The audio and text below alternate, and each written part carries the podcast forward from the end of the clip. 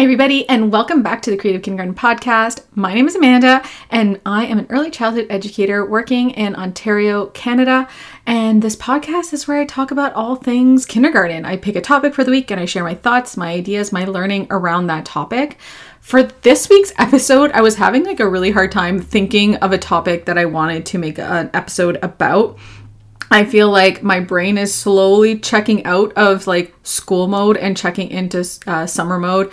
We have 26 school days left. We go until the last day of June. So we still have 26 days left of school. I know some like educators in the States are like literally wrapping up this week. And so it seems crazy to me that we still have 26 more days. But we do 26 days with students and then one extra one where we are like working at the school without students. But yeah. So I was like scrambling to come up with a topic that I actually wanted to talk about for this week's episode. And yesterday I was scrolling through Instagram and I saw that there's kind of been a new development in the whole controversy of balanced literacy in the United especially in the United States.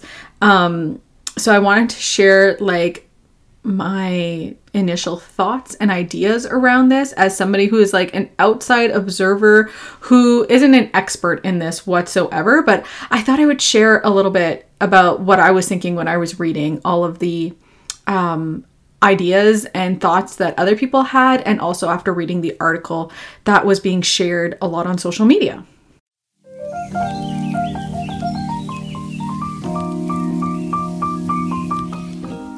So, first off, like, what am I talking about? So, if you're an educator in Canada, you might not really have heard of Lucy Calkins. I think that's how you pronounce her last name before, but she was uh, a she is, I guess, a big proponent of balanced literacy, where we use a lot of um, guessing strategies, I guess, uh, to teach students how to read. She's like a big proponent of looking at pictures and context clues to figure out words instead of, you know, using actual phonics knowledge.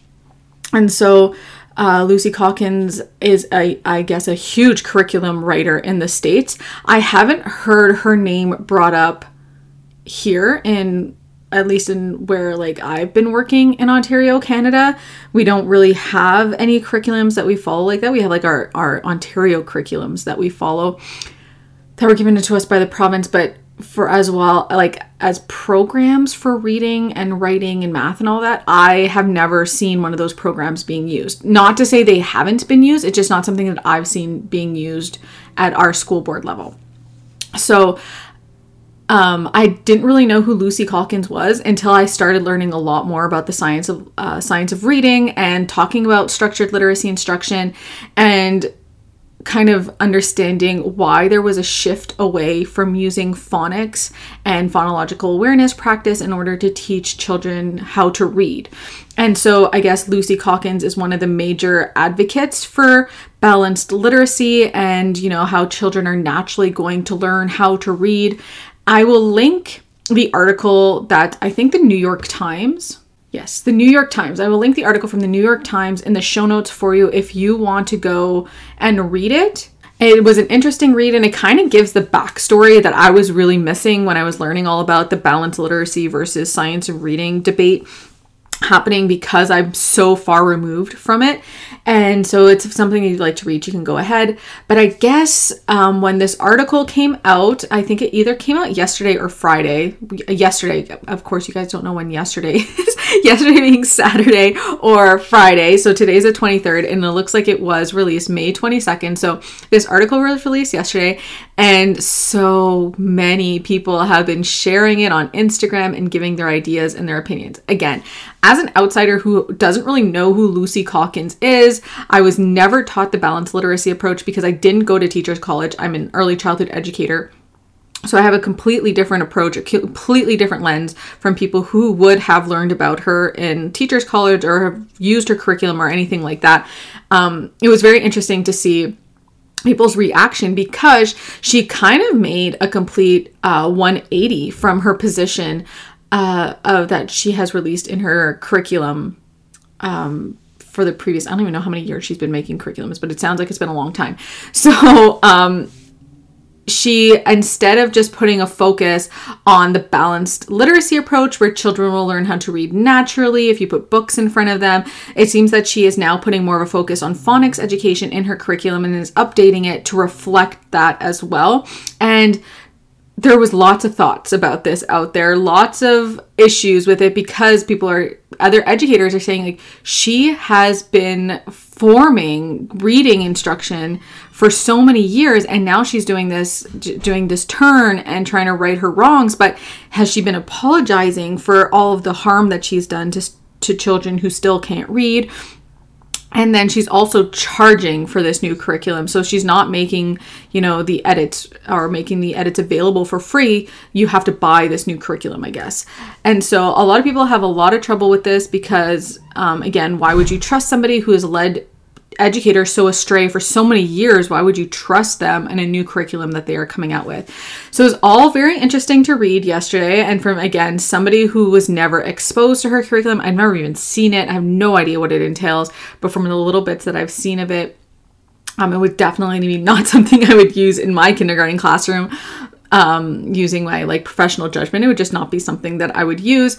Um, one of the lessons involved uh, covering uh, key words in texts with like sticky notes and having students guess what the word could be using picture clues, which to me is not teaching students how to read. That's teaching students how to guess at what should be in the text and then how is that helping them once the pictures are removed from a text? It all seems a little backwards to me. And so it's all quite interesting and it had me thinking about my own structured literacy instruction from these, this past year and how I'm setting up my students to be successful readers. And it was all just it kind of really put into context like the the not the battle but the education that balance uh, that structured our science of reading is the word I'm looking for. The, the battle that science of reading proponents have been trying to fight is against people like um, Lucy Calkins and the people who use her programs or sell her programs, and how I see this as a monumental shift in the thinking around phonics and making sure we're going back to teaching phonics to students. Which, in a personal note, phonics instruction was taken out of our kindergarten classrooms years ago, before I even started teaching, so this is over 10 years ago, um, our school board did use a phonics program. And so um, I'm not sure which one they use specifically, but there's a few out there. There's like um, Jolly Phonics, there's Animated Literacy. Um, and then there's another one that I can never remember the name of. But um, they were using a program like this and when our kindergarten program became a full day kindergarten program in ontario it used to be a half day program. When it became a full day program for some reason there was a shift away from using this phonics program. And the reasoning was that the phonics program became the whole literacy um, program for kindergarten instead of just being a part of the program. So instead of trying to I have a I my problem with this is, instead of, you know, providing educators with professional development with, you know, education around how to teach students to read they just took away the program which i for for me i feel like just exacerbate exacerbated a problem in our school system where students are not given any kind of structured literacy instruction. And i've been really trying to educate educators educate educators around the importance of having a solid phonics and phonological awareness program, a solid literacy program eh, starting in kindergarten. And so it kind of brought up like those kinds of um not feelings but those kinds of thoughts i guess it brought up those thoughts of like how i've been trying to make my voice heard around this subject for a long time now i feel like at least for the past year but also um, I started talking about it two years ago and possibly three years ago, where I was talking about how big of a problem this was and how students were not properly prepared for beginning to read because they didn't have a proper understanding of phonics and phonological awareness. And of course, there's lots of other things as well, but I feel like um, a structured approach to phonics and phonological awareness is needed, whereas some of the other components of learning how to read can be still structured, but can be um, can be brought up more organically through like read alouds and conversations with students. Whereas like phonics and phonological awareness has to be like structured lessons that are put in place. So those kind of brought that reading about Lucy Calkins and this whole shift that is happening with her curriculum, especially in the States, it kind of brought up those same feelings of like, hey, I'm saying the same thing here as well. We do need something. And if you live in Ontario, you know that there was some reports that were put out from their Ministry of Education around this topic specifically, and how there was a few more documents released recently. I will put some in the show notes if you're interested and you're in Ontario, Canada, but specifically talking about explicit phonics um, explicit phonics instruction and explicit phonological awareness instruction and it puts it into writing what i've said for years something that is lacking in our kindergarten uh, curriculum document itself. And it's kind of just putting like a, a reinforcement on what i've been saying has been right. Like i have been right this entire time even though i feel like i know some people were listening but not a lot of people were listening. So it's just been kind of um has vindicated my feelings around this. So it's I'm really happy that uh, educators, especially kindergarten educators, are going to have the support that they need from the curriculum lens in order to push um, phonics and phonological awareness uh, instruction forward in their classrooms. And I also feel like for those people in the United States that use Lucy Calkins because that's what their districts wants them to use or whatever, whoever is telling them they have to use this curriculum, and they know that it is not the correct way to teach their students how to read even though I'm sure it still has its flaws, at least they will have a basis, a starting point for them to continue pushing their practices forward and keep pushing their their instruction forward because it has changed at like the fundamental level where Lucy Calkins and the curriculum is involved. And so I kind of think that think that um, it helps educators you know, push their thinking forward, push their instruction forward, and lets them reflect on their practices in the classroom. I think that um, I guess in Ontario it is much different. We do have a play based learning program. In the States, I think it's much more structured and scripted i should say not even structured it's like literally scripted for some people what like what they're teaching when they're teaching for how long they're teaching and for lack of a better term, I guess, in Ontario, it's much more loosey goosey in um, kindergarten.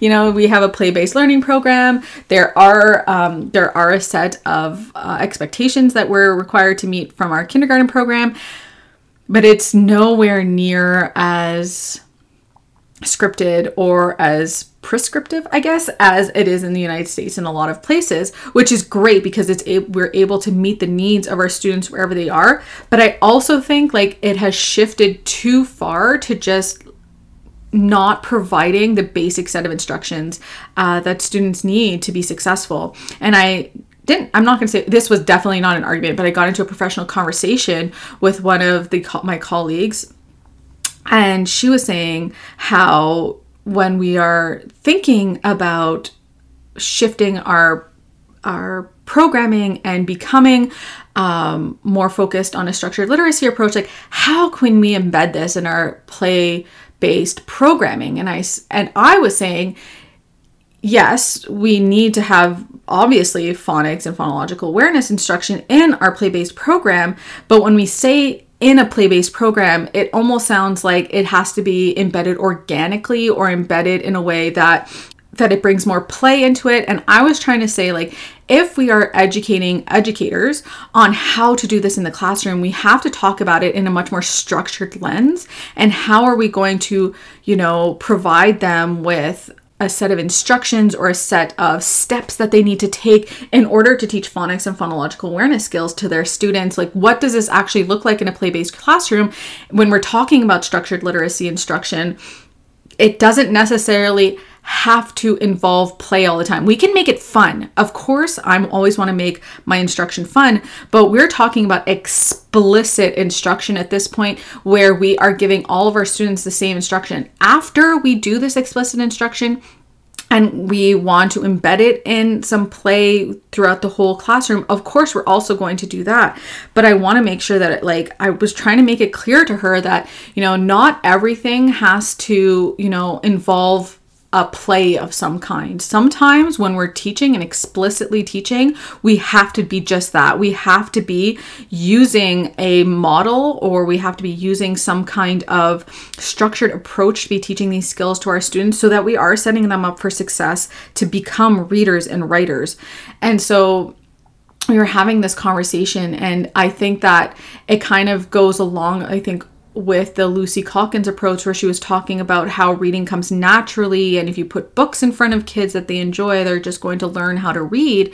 And I think that a lot of educators that are in the play based space uh, have consciously or unconsciously adopted this approach as well. Like, if we just embed literacy into our classroom, if we embed books and uh, print into our classroom space, the students will be able to pick it up and they will learn how to read. And it's a more organic flow of it. And I was trying to make my point that that's not like learning to read is not a natural process, it's very unnatural and so we have to use like we have to make sure that we're using our explicit instruction approach for our students to be able to learn these skills so that they become readers it's a very unnatural process. Um, oral language on the other hand is a very natural process whereas reading and writing is an unnatural process.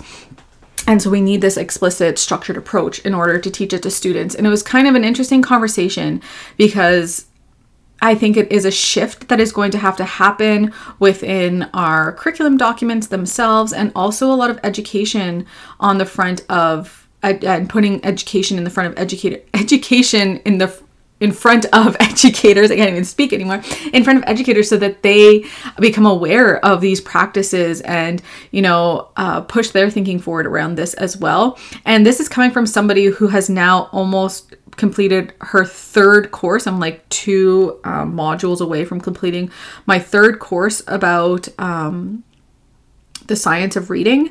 And it has taken so much time for me to wrap my brain around all the different concepts, to wrap my brain about how, what this looks like in kindergarten and how I can instill, um, you know, practice these skills with my students in a play based manner, but also explicitly teach them the skills. It's a real balancing act in the classroom. And I'm not going to say I got it right at all. This is like my first year really pushing this structured approach to literacy instruction.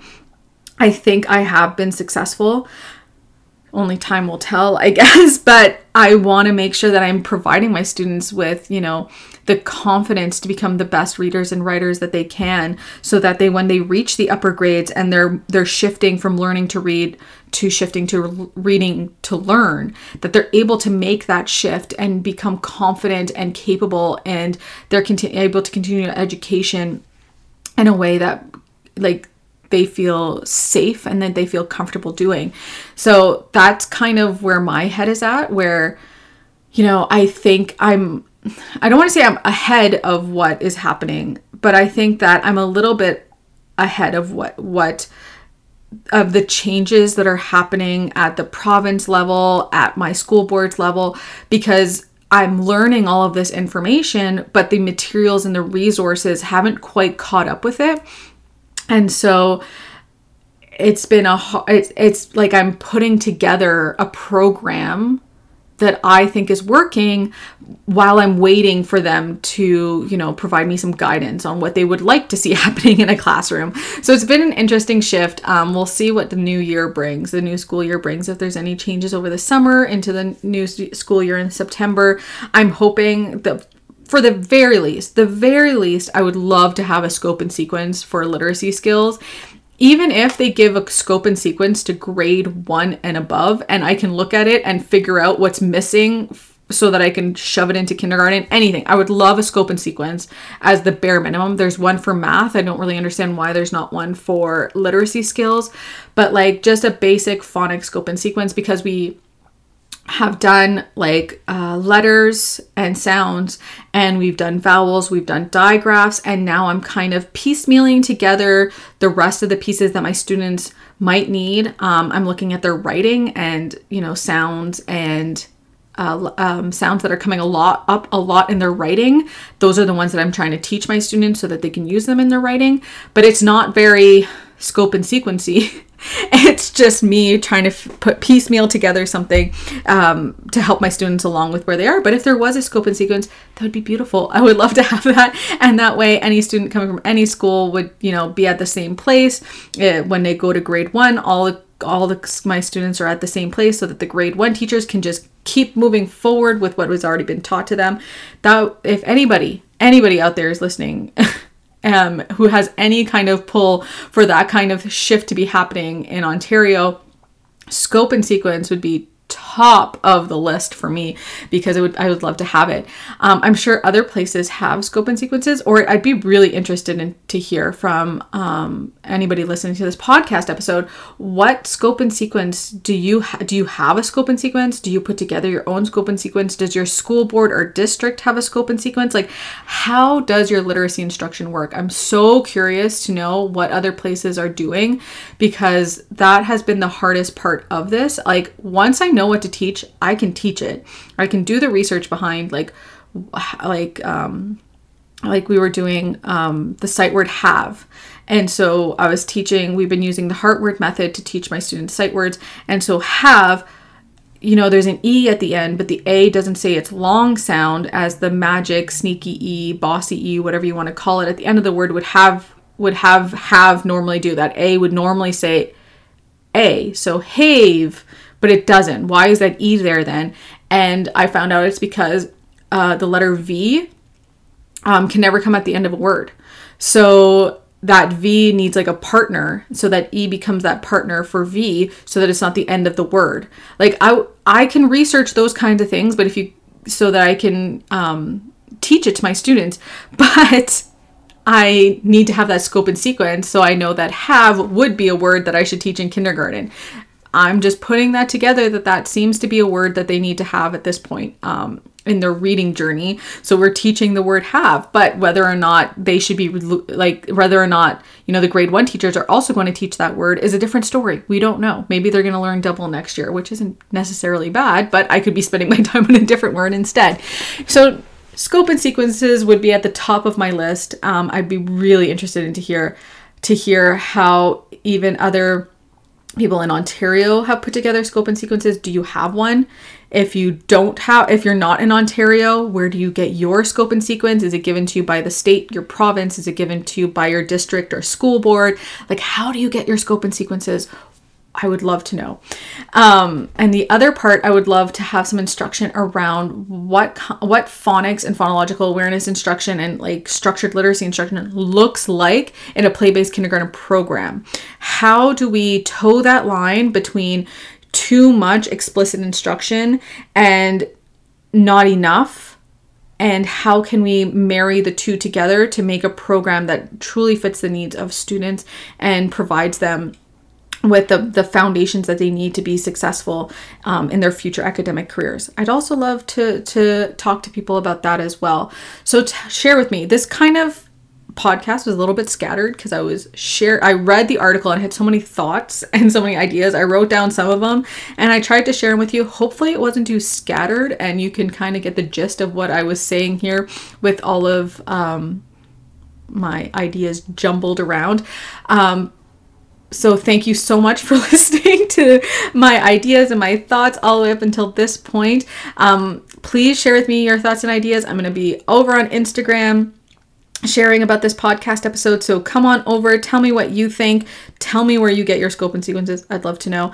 And uh, share with me what your thoughts are on a structured literacy approach within a play based program. Or are you somebody who uses Lucy Calkins and have seen um, this whole shift in her approach. Are you happy about it? Are you not happy about it? Do you love Lucy Calkins's curriculums and you don't understand why everybody is in such a, a making such a fuss over this? Let me know. Would love to hear that as well.